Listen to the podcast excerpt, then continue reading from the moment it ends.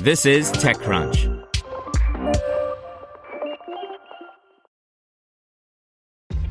This episode is brought to you by ShipStation. You know, some things take a lot of work, like sending little robots to far off distant planets. And just as that's challenging, so too is running a successful e commerce business, especially when there's so much to do. So I want to introduce you all to ShipStation. Now, I love using ShipStation because of its easy to use dashboard, which makes managing orders and printing labels a breeze and super smooth. Oh, and the customer service is just out of this world.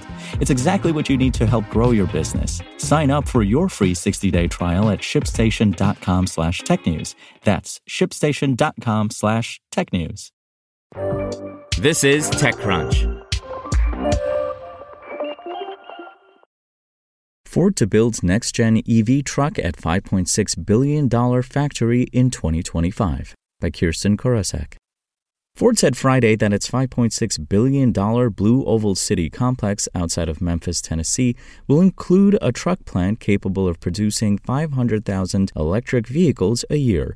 The first vehicle to come off the line will be a next gen electric truck, codenamed Project T3, in 2025. Construction at Blue Oval City, the epicenter for its future EV and battery cell manufacturing, and a key component toward its goal to sell 2 million EVs annually by late 2026, began last fall. Blue Oval City is the blueprint for Ford's electric future around the world, Bill Ford, Ford's executive chair, said in a statement.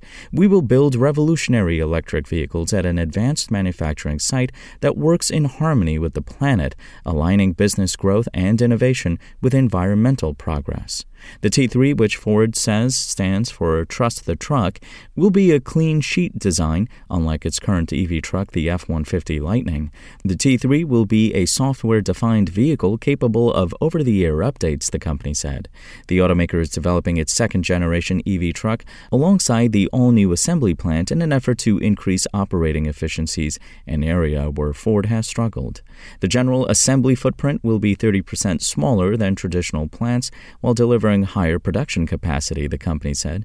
The plant will also use carbon free electricity from the day it opens. Ford will use recovered energy from the site's utility infrastructure and geothermal system to provide carbon free heat for the assembly plant, a decision that the company said will save about 300 million cubic feet of natural gas typically needed each year to heat similarly sized vehicle assembly plants. Other energy and water saving technologies will be used on the 3,600 acre campus, such as a zero waste to landfill site designed to use no fresh water for its assembly processes.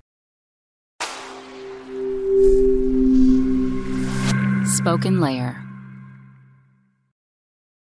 Want to learn how you can make smarter decisions with your money? Well, I've got the podcast for you. I'm Sean Pyles, and I host NerdWallet's Smart Money Podcast. Our show features our team of nerds, personal finance experts in credit cards, banking, investing, and more. And they'll help you make the most of your money while cutting through the clutter and misinformation in today's world of personal finance.